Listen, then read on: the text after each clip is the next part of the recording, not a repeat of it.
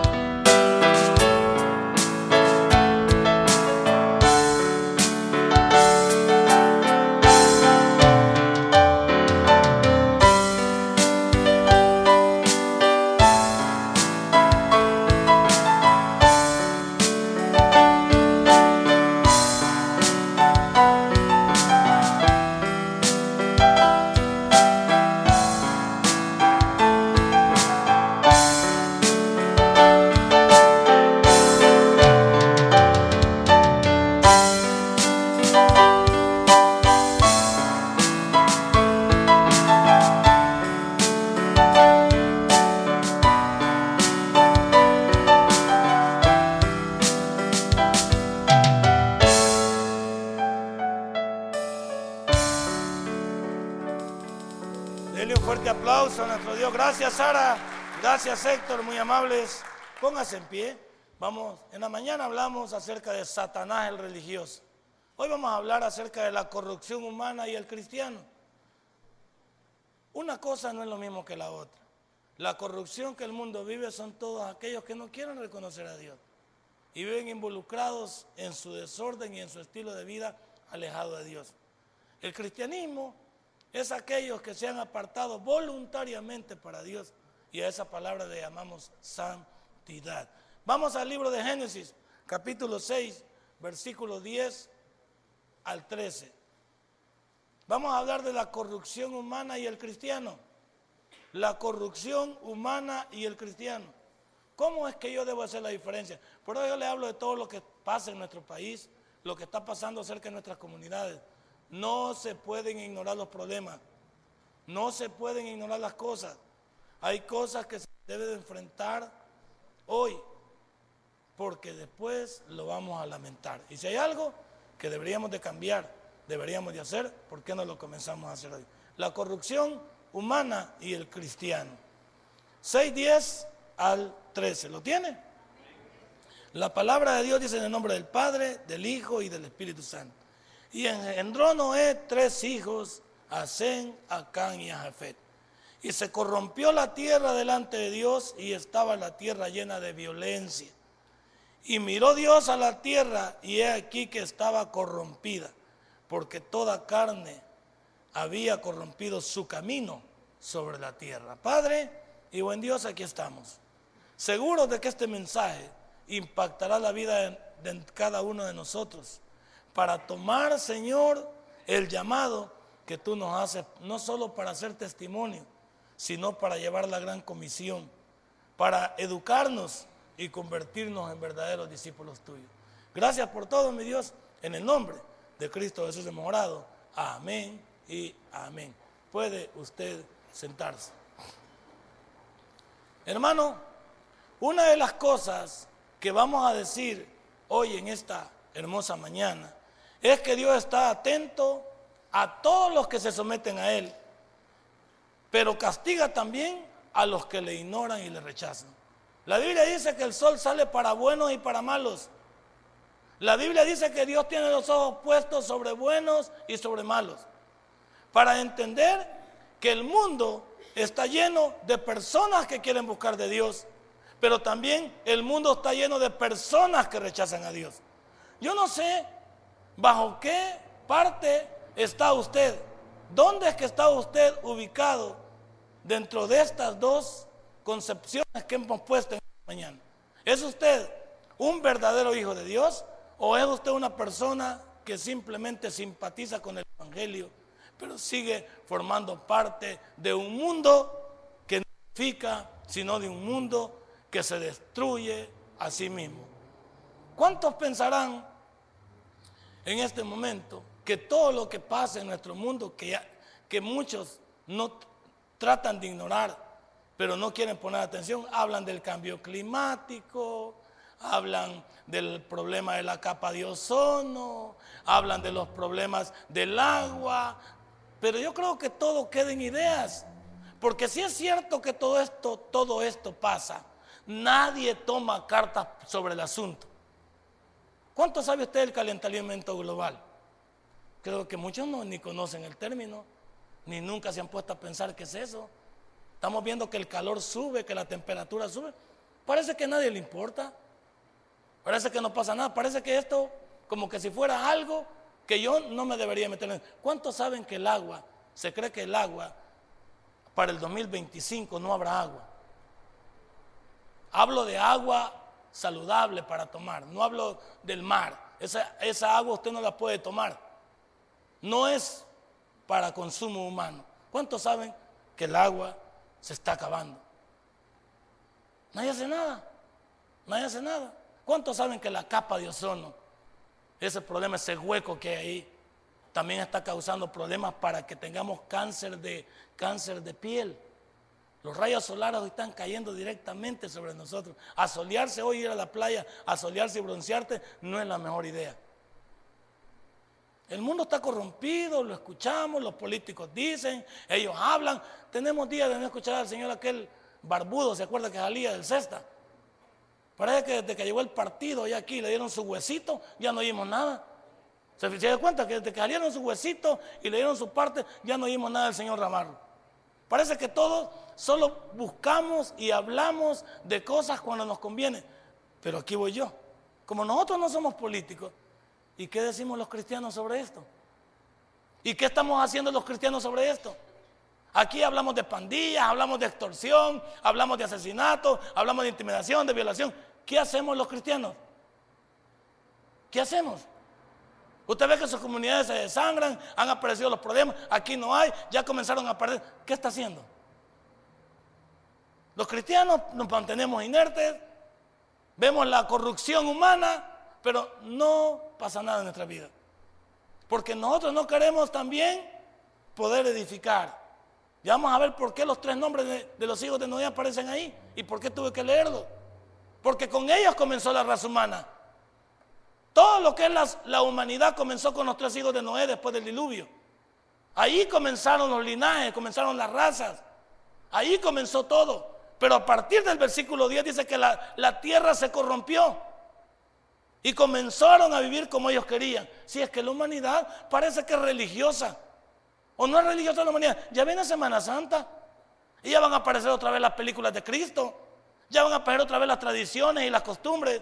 Ya va a aparecer mucha, mucha gente sentimentalista. ¿Basta eso? No. La vida no solo es una Semana Santa.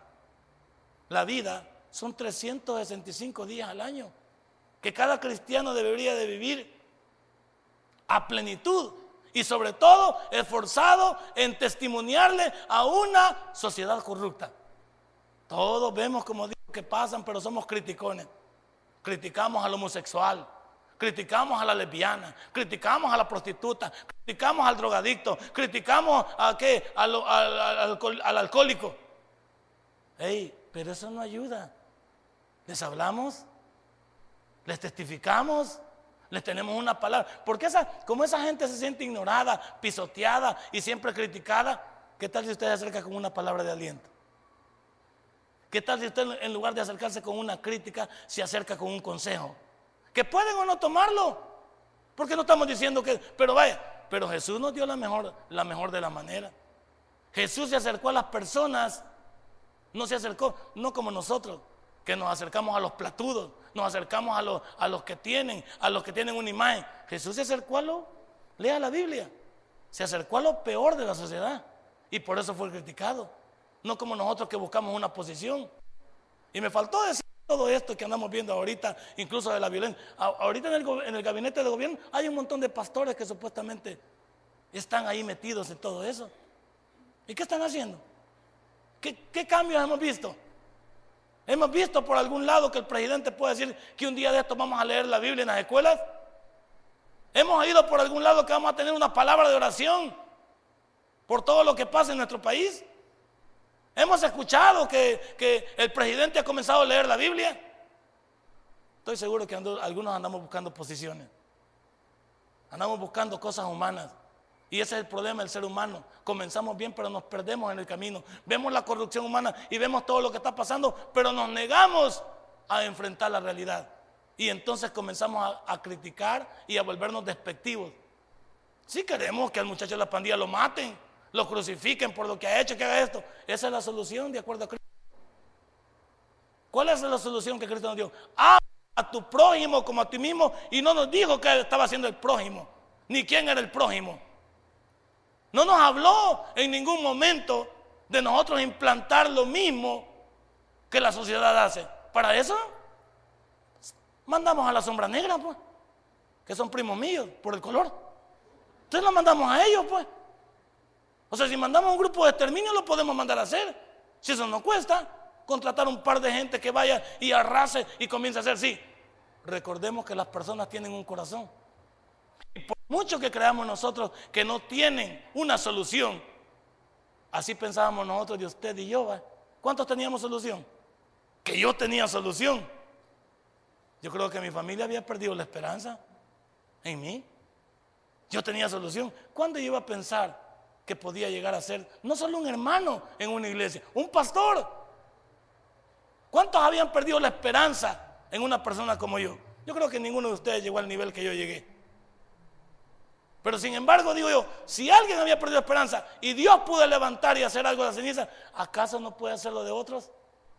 Pero ¿qué necesita Dios? Dios ya no va a bajar del cielo para morir por la humanidad. Dios quiere ocuparnos a nosotros para poder llevar la gran comisión. De Marcos 28, 19 y 20 y, perdón, Marcos 16, 15 y Mateo 28, 19 y 20. Hoy en esta mañana, como es el grupo más numeroso que siempre viene, quiero mandarles el mensaje. Vamos a hacer algo por Ciudad Merdiot y por este pequeño país. Ya no, va, ya no basta, hermanos, perdónenme, ya no basta hincarse y orar ha llegado el momento de tomar cartas en el asunto. ¿Y qué es tomar cartas en el asunto? Salir, bueno, si los que no les echan el agua salen a la calle y la cierran y pueden reclamar, ¿por qué nosotros no podemos ir con la Biblia, la palabra de Dios y poder evangelizar? ¿Por qué no podemos testificar en la escuela, en la universidad, en el trabajo? ¿Por qué no se ha llegado el momento de decir que somos cristianos? poner una Biblia sobre el escritorio, llevar una Biblia al trabajo, poderla leer en el bus, poderla leer al compañero que va, al que esté en la parada de buses. Los testigos de Jehová nos han ganado, va. En todos lugares están esos. Hasta en el cine están metidos hoy a la, a la entrada de los cines y están. Esos no pierden tiempo. Y nosotros creemos que ellos son una secta y que nosotros tenemos la verdad. Pero parece que estos están trabajando y parece que nosotros no estamos durmiendo en nuestros laureles. Noé fue el que más impactó la vida de sus hijos.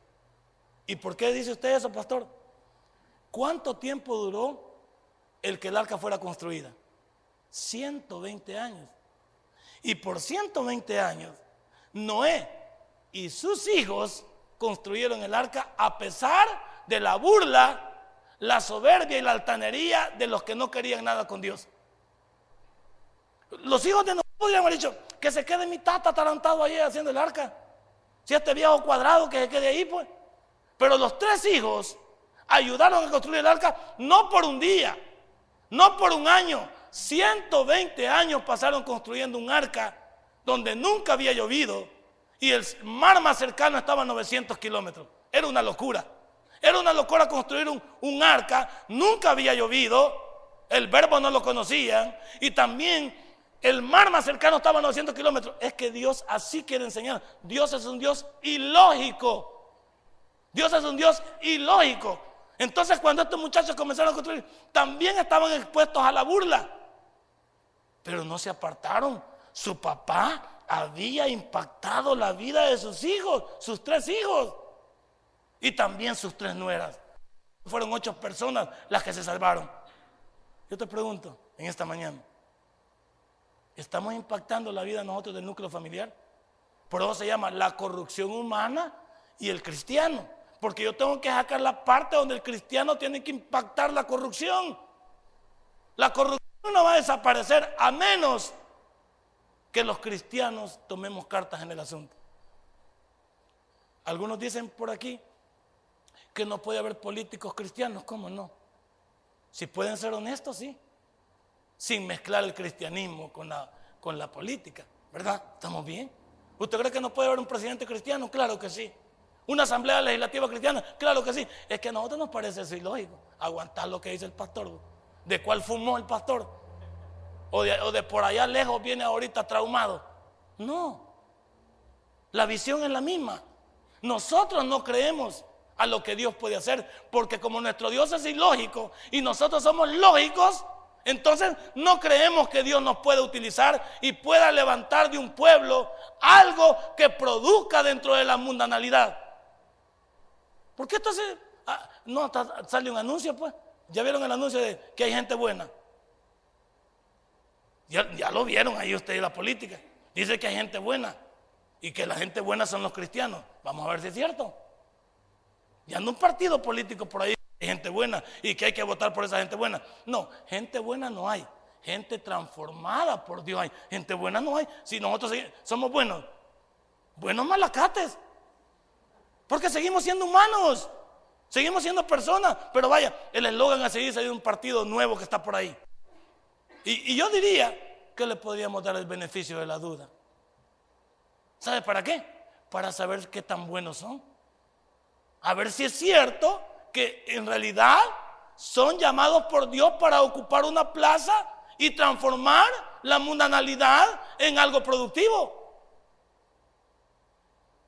Yo en esta mañana me quedé con la boca abierta cuando comencé a ver estos textos y ver que hay un hombre que pudo impactar la vida de sus hijos y no por un periodo corto, 120 años. ¿Cómo están nuestros hijos aquí en esta mañana? ¿Cómo está nuestra familia? ¿Integrada a Dios o, desintegrada para Dios? ¿Cuántos de nosotros seguimos queriendo glorificar a Dios nosotros y nuestros hijos por otro camino? ¿Cuántos cónyuges hay aquí que uno quiere y el otro no quiere? ¿Cuántos cónyuges hay que nos echamos, nos echamos zancadilla? El otro quiere, pero lo desmotivamos. Le metemos cizaña le decimos, mira, tal cosa. Tratamos de influir en él y todo. ¿Es eso una buena? ¿Crees tú que eso está correcto?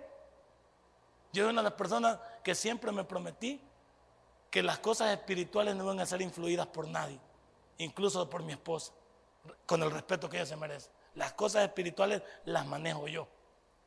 Las cosas espirituales y lo que corresponde como sacerdote a mi familia las manejo yo y en beneficio siempre de la misma familia.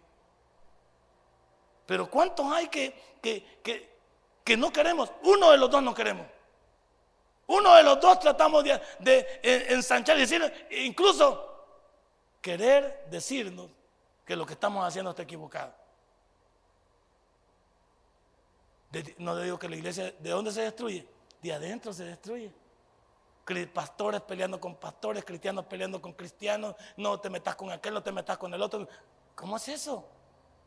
Si Cristo no nos mandó a hacer separación. Y por eso es que la corrupción humana toma ventaja. ¿Por qué? Toma ventaja porque nosotros no estamos unidos. Aún dentro de esta misma iglesia tenemos problemas. De algunos que no estamos muy latentes, porque si todos estuviéramos bajo el mismo término, no es capricho, es convicción Eso es lo que se busca en una iglesia. Convicción. Y lo que habla Hebreos 11.1 es la fe, la certeza de lo que se espera, la convicción de lo que no se ve. Y cuando todos los cristianos alrededor del mundo fuéramos así, y eso les dije en Italia yo, porque no es ajeno que aunque hay siete iglesias en Italia, están divididos también en Italia. Y yo cuando me reuní con ellos, que me dieron la oportunidad, les digo, ¿cómo es posible que ustedes se vengan del Salvador, estén aquí con sus iglesias y crean que este tabernáculo no se puede llevar con aquel tabernáculo? Somos hijos de Dios que este pastor no me puede llevar con aquel. ¿Por qué? ¿Por qué? Si yo creo que es lo mismo que el pastor Junior. La unidad. Busca el cimiento de qué? De que somos un cuerpo. ¿Que somos? Cada uno, usted puede ser un dedo de la mano, un dedo del pie. Usted es una parte del cabello. Usted que es un ojo. Usted es la parte de la boca. ¿Qué somos pues? En el punto máximo de lo que Dios busca, de que la humanidad la impactemos, es bajo un mismo perfil, un mismo sentido, una misma visión. Y por eso es que me encanta Noé. Noé, por supuesto, que se equivocó bajándose del arca.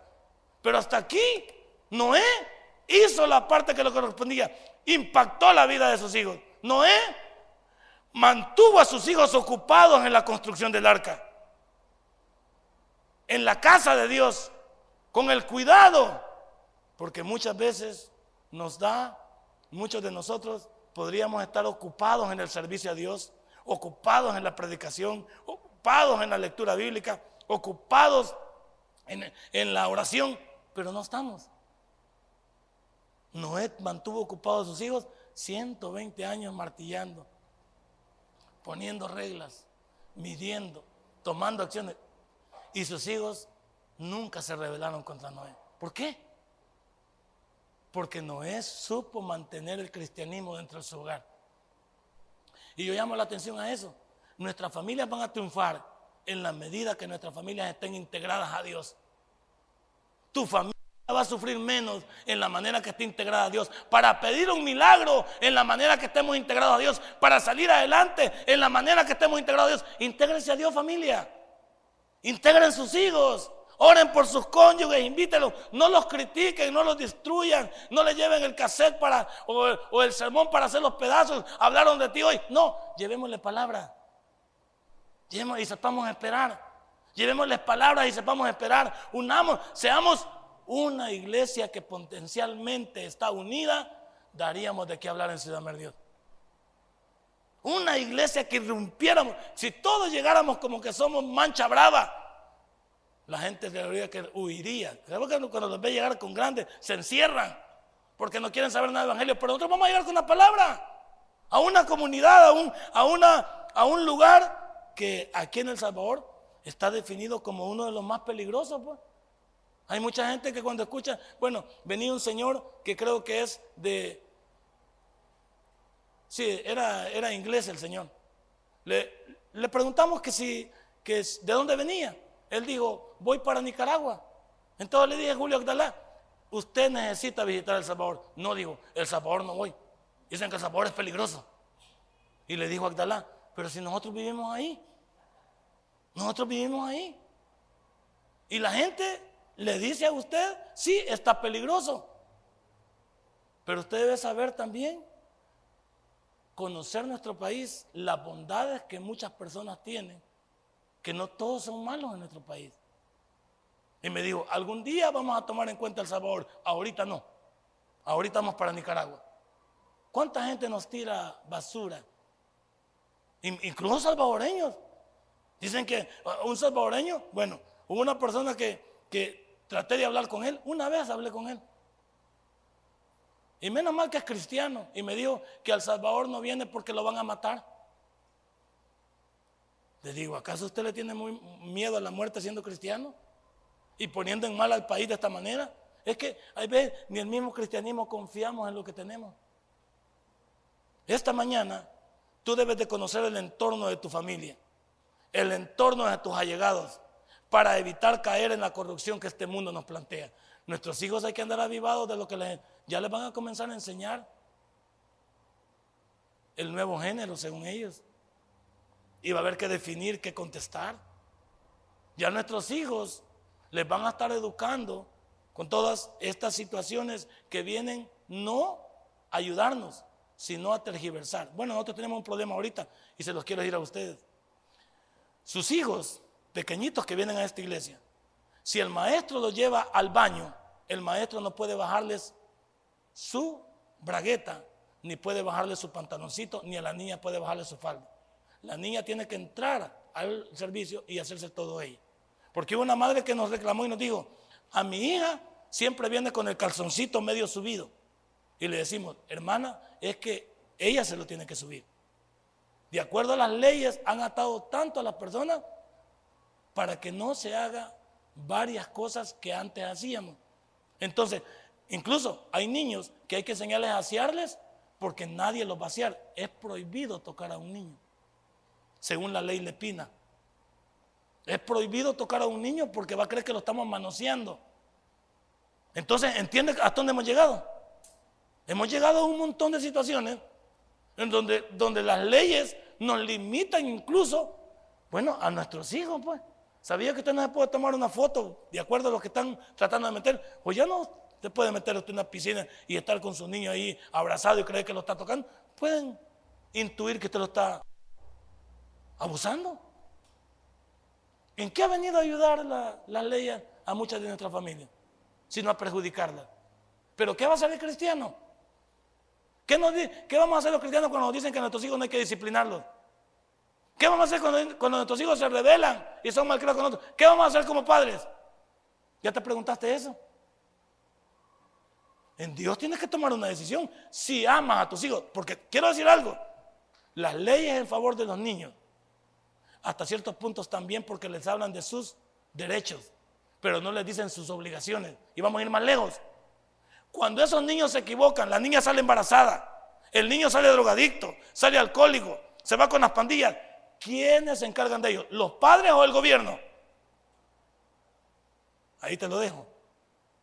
¿Quiénes andamos detrás de la niña? Cuando está embarazada, la cubrimos, la traemos, le ayudamos. ¿El gobierno nos ayuda? ¿Ellos nos dan los pampers? ¿Ellos le dan educación del niño para siempre? Ahí salieron en hace poco un montón de jovencitos, hoy, ya sacaron jovencitos, con carteles protestando por el VIH-Sida. No, hombre, si el VIH-Sida lo podemos tener no siendo promiscuos, que ese montón de bichos dejen de acostarse antes de tiempo que puedan llegar al matrimonio y que puedan respetar el cuerpo. Eso no le decimos no le decimos a la juventud. Que si respetaran sus cuerpos no hubiera sida. Que si se guardaran para su matrimonio no hubiera sida. Que si, que si los, cada uno de los cónyuges respetara a su cónyuge no hubieran problemas de enfermedades sociales. Pero como nadie quiere respetar, hoy sacaron niños. Y queremos que el gobierno, y no alcanzan los hospitales, ni van a alcanzar me decían que habían como 26 millones de personas infectadas. O sea, están hablando de cantidades exorbitantes, pues. Pero no lo quieren detener. De acuerdo ahí, ah, bonitas las muchachas, bonitos los muchachos. Pero dos cosas no me gustaron. La muchacha es muy liberal. Fuma y toma en la calle. Ya pequeñitas así, ya que salieron ya el cascarón, fumando y tomando. Dos cosas no me gustaron. Excelente la raza, pero dos cosas. Fuman y toman, como si nada.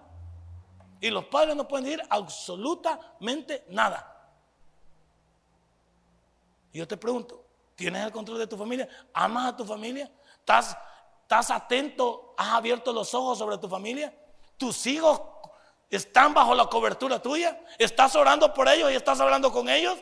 No es mantuvo ese contacto, mantuvo ocupados a sus hijos, los involucró, estaba siempre pendiente de su familia. ¿Por qué? Porque él estaba seguro que la única manera de proteger la familia es tenerla cerca de Dios. ¿Dónde está tu familia? La corrupción anda por todos lados. El sexo ilícito anda por todos lados. A, las chicas y a los chicos los tocan por el lado de que si son vírgenes y tienen ese, se burlan de ellos, les dicen no saben lo que están perdiendo, tocan su ego para poder llegar a sus vidas. Pero nosotros no nos damos cuenta. No sabemos ni que nuestros hijos ya están teniendo relaciones sexuales Y algunos piensan, y como los gobiernos están pensando, y muchos padres liberales están pensando, piensan que dándole un preservativo a un muchacho, están deteniendo el problema. Los preservativos no detienen en un 100% el embarazo, que quede embarazada, ni detienen en un 100% también el VIH, que es la enfermedad más letal que hay, pero nadie quiere detenerse. Y yo te pregunto, ¿nuestros hijos pueden caer esto? Sí. ¿Nuestros hijos pueden? Sí. Porque ¿qué significa corrupción? ¿Sabe lo que significa corrupción? De acuerdo a la Biblia significa destruirse totalmente. Por eso le titulé La corrupción humana. La humanidad va hacia un hueco del cual nunca regresará. Y dentro de esa humanidad podemos estar involucrados nosotros, que nos va alando también el mundo para llevarnos a la destrucción. Y como cristianos, Dios nos ha, ofrecido, un respaldo, nos ha ofrecido un reposo, un descanso, pero no hemos querido. Venid a mí, dice Él, todos los que estáis cargados y trabajados, que yo os haré descansar. Pero la humanidad no quiere nada. Destrucción total significa la palabra corrupción. Y por eso la Biblia nos habla de que ante la corrupción los cristianos tienen que ser la sal de la tierra. Mire lo que dice Mateo capítulo 5. Mateo capítulo 5, versículo 13. La Biblia en específico nos pide a los cristianos que ante un mundo malo y corrupto debemos de ser sal. Y la sal tiene dos características. La sal prácticamente estamos hablando que sirve para preservar y también sirve para darle sabor. Dos cosas cumple la sal. Dar sabor y también no permite que haya también putrefacción, impide la putrefacción, o sea, preserva. Mire lo que dice Mateo capítulo 5, versículo 13. ¿Lo tiene? Sonría, por favor, si lo tiene. Eso. El hermano Ricardo Quintero nos trajo eso. Vosotros sois, vosotros sois, ¿a quién le habla? A nosotros. No le está hablando al mundo si ellos no quieren. Vosotros sois la sal de la tierra. Pero si la sal se desvaneciere, ¿con qué será salada? No sirve más que más para nada, sino para ser echada afuera y hollada por los hombres. Te voy, a, dar un tigba, tal vez que tú no sabes. ¿Sabes por qué el planeta Tierra es tres cuartas partes es agua? Porque el agua salada preserva todo lo caliente que es la tierra, especialmente en los fondos. Es como el manto. ¿Por qué a los sorbetes, para mantenerlos, al hueco ese que tiene, le echan el hielo y le echan sal.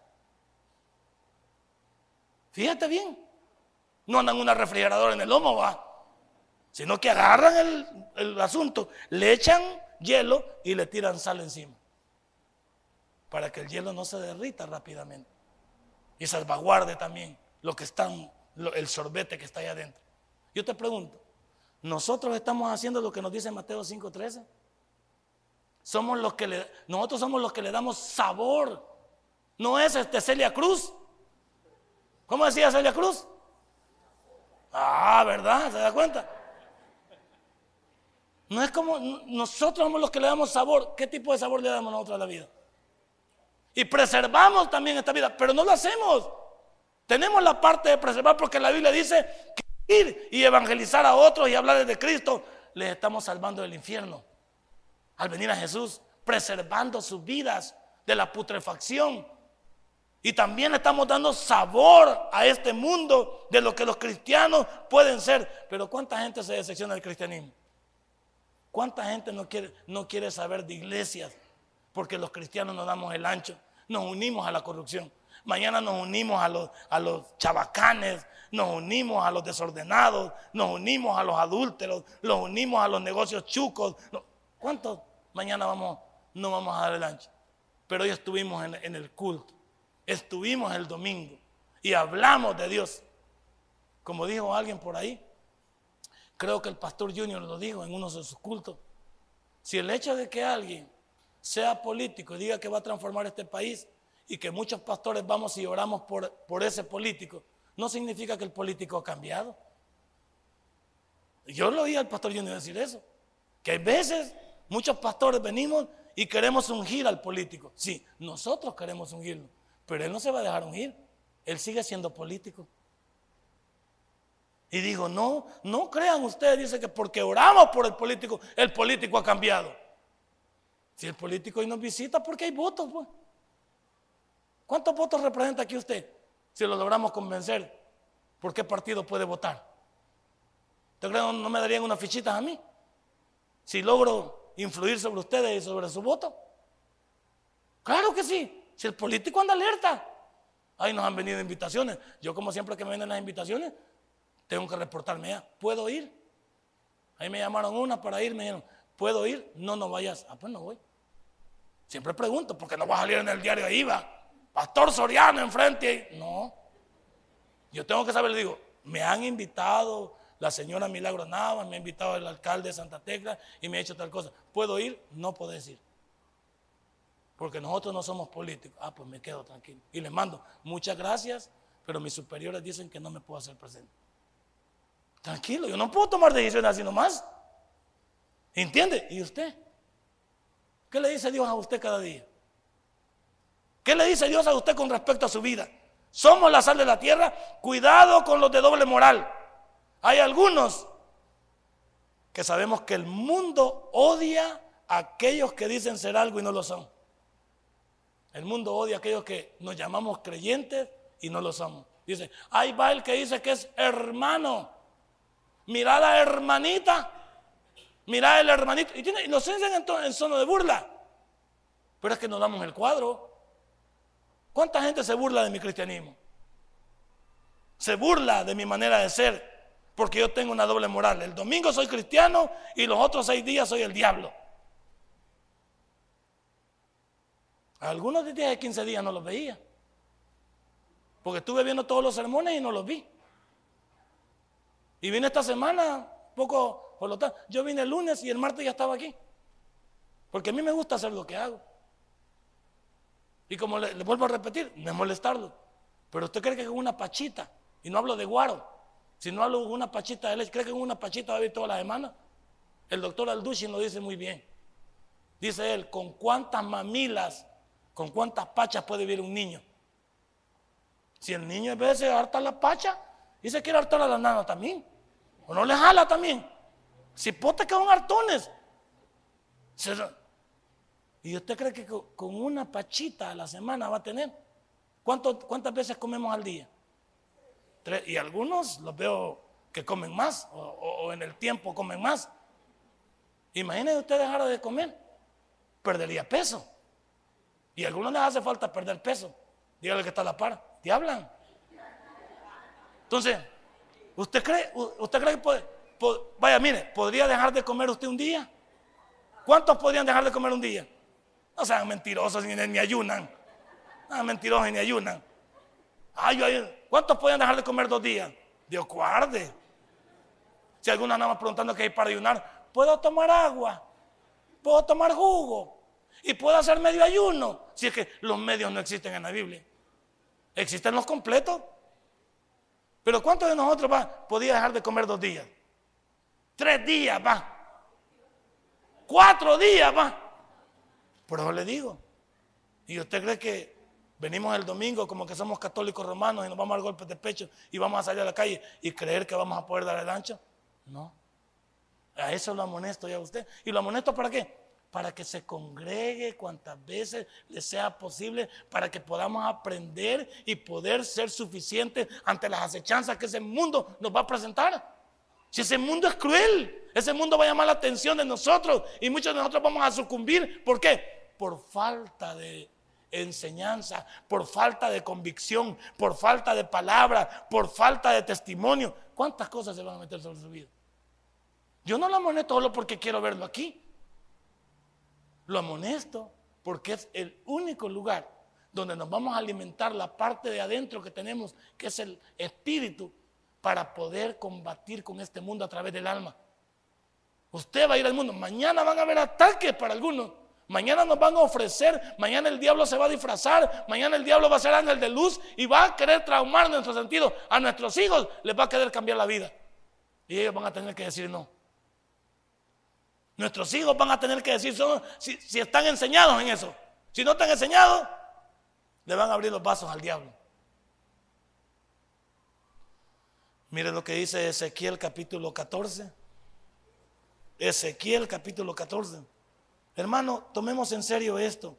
El mundo necesita cristianos convencidos, cristianos que luchen contra la corrupción, cristianos que no sean contaminados por lo malo, cristianos que sean diferentes. Ezequiel 14, 14. ¿Lo tiene? Si estuviesen en medio de ella, hablemos del contexto para ver lo que pasaba, estos tres varones, Noé, Daniel y Job, ellos por su justicia librarían únicamente sus propias vidas, dice Jehová. ¿Qué tenían de diferente estos hombres? ¿Qué tenían de diferente Daniel, Noé y Job? ¿Qué tal si mi nombre estuviera, puesto aquí? Dios siempre me agrada porque siempre se dirige a personas en específico sobre la Biblia que las, las exalta. Dios en la Biblia siempre hay personas que se salen fuera del nivel y las exalta. Yo quisiera ser parte de eso. Aunque soy una persona que no logro el cometido total, que solamente me esfuerzo un poco y tal vez algunas veces tiene sus problemas uno, pero yo quisiera una persona que, que Dios pudiera hablar bien de mí. Pero eso solo cada uno de nosotros lo puede saber de acuerdo a su comportamiento y a su cristianismo. Y mire el versículo 16 y estos tres varones estuviesen en medio de ella, vivo yo, dice Jehová el Señor, ni a sus hijos ni a sus hijas librarían ellos, eh, librarían, ellos solo serían librados y la tierra quedaría sola. ¿Sabes por qué dice eso? Porque llega un momento en que nuestros hijos ya no podremos hacer nada por ellos. Nuestros hijos va a llegar un momento que se van a independizar y tomarán sus propias decisiones. Por eso el trabajo de, Proverbios 22, 6 instruye al niño. Hay algunos que ya no son niños. Ya no son niñas. Ya son adultos. Y hay, hay bichos hoy que, que sí se, ya se saltaron la barda. Pero tomemos el ejemplo de un niño. La inocencia de un niño llega hasta la edad de 7 años. Pero lo que hablamos de la etapa juvenil hasta los 18 y hasta ahí podemos influir en ellos. Después de eso, nuestros hijos pueden hacer lo que quieran, siempre que puedan. Y usted se los permite. Porque yo si mi hijo tiene 18 y quiere hacer lo que quiera, que vaya a hacerlo en la calle. En mi casa no. No, en mi casa, ni el pastel, mientras yo viva. Ahí la nana puede ser más alcahueta que yo, pero yo no. Si mi hijo, está la, la otra que está por ahí también de 25. En mi casa, ni el pastel. Aquí ni llave tiene la niña. 25 años, yo ni llave, no. Y si ha falsificado una, le voy a quebrar la mano. Porque yo no, ahí no, va a entrar. Ahí tiene un horario para ir. Si quiere someterse, ya tiene 25. El día que me diga papá que no es que, agarre camino. Si usted no está atado a mí, ya es un adulto. No se preocupe. Pero aquí, no, aquí no es pasantía. Aquí no es motel. Aquí no es, aquí es un hogar donde hemos santificado a Dios y lo hemos levantado también para que la gente vea. Porque la gente nos está guachando del verbo ver. ¿Sí? Nos está observando. Y yo no voy a permitir eso. Y este incircunciso también va por el mismo camino, que le aproveche. No, no, no, no, no. Pero eso, eso soy yo. Algunos de ustedes no, el pastor es bien cuadrado. Yo soy amigo de mi hijo. Él puede hacer lo que quiera. Que chupe aquí conmigo. Que haga lo que... usted puede hacer lo que usted quiera. Y va a ver que esos a la larga traen un fracaso. No, usted puede hacer lo que quiera. Usted puede creer que yo soy extremista. Sí. Pero la única manera de sentar precedente lo que somos es con el ejemplo. Y nuestros hijos saben si se pueden volar la barda. Ah, pero no dice aquí, ni ellos pueden salvar a sus hijos, porque llegará un momento que los hijos no se pueden salvar. Tendrán que tomar una decisión. En la tarde vamos a ver que cuando el niño se comience a tapar y sienta pena, eso lo de hablar de Cristo. El niño anda chulón por ahí, no le pasa nada y hasta se anda exhibiendo y, levanta la mano. El niño está inocente. ¿Sí? La niña anda chulona, no pasa nada. Pero el día que el niño se tape y le dé pena, es la hora de hablarle de Cristo. Ya comenzó a tener vergüenza.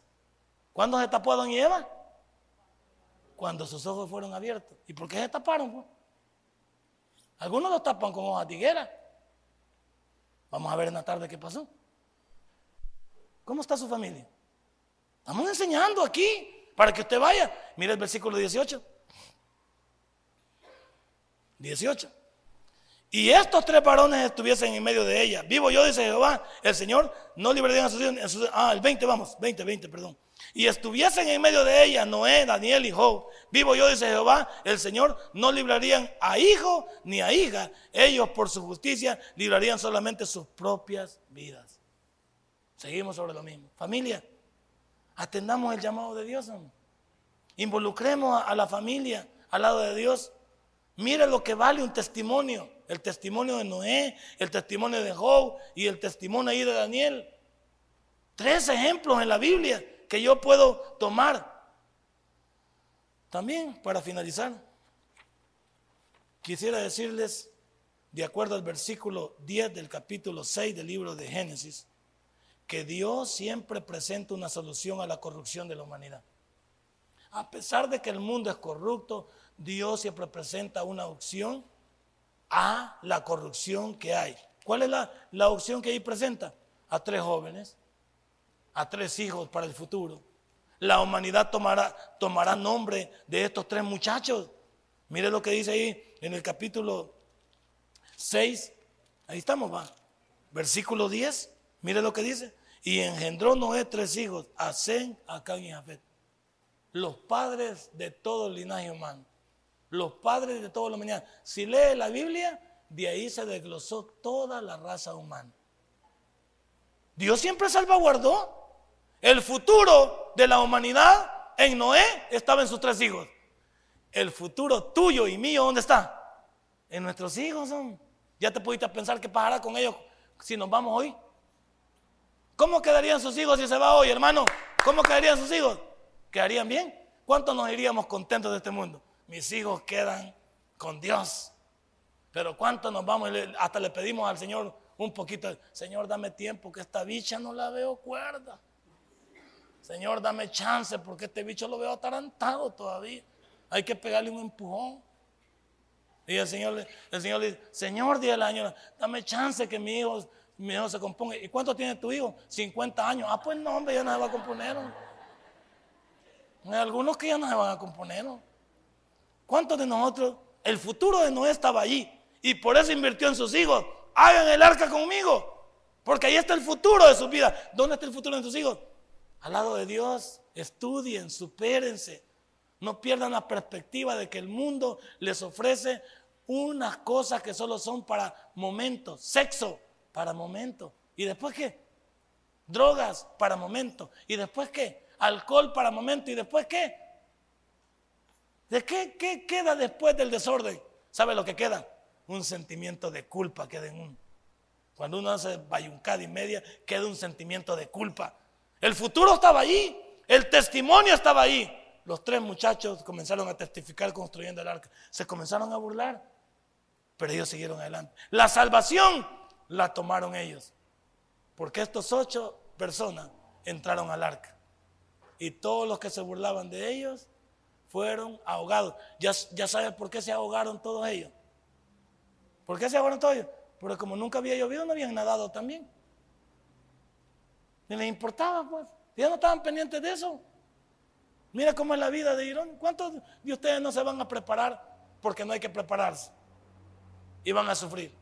Esta, este día, usted tiene que ser diferente. El futuro suyo está en sus hijos. El futuro de esta vida está en el linaje, en la descendencia de cada uno de nosotros. Ojalá que esta mañana nos quedamos a mitad de camino. Hay entendido que a pesar de que hay una corrupción humana, esa no nos debería llevar a nosotros por encuentro. A pesar de que el mundo está malo, yo no me voy a unir al mundo malo. A pesar de que el mundo está contaminado, yo voy a ser diferente. A pesar de que el mundo va a la destrucción, yo voy a ser una persona que voy a estar al lado de Dios junto con los míos. Recuerde lo que nos han enseñado por 34 años. familia que busca a Dios unida permanece. Denle un fuerte aplauso Padre y buen Dios, te doy gracias esta mañana. Hemos hablado de lo que no. Si este mensaje ha impactado tu vida, puedes visitarnos y también puedes buscarnos en Facebook como Tabernáculo Ciudad Merliot. Sigue con nosotros con el siguiente podcast.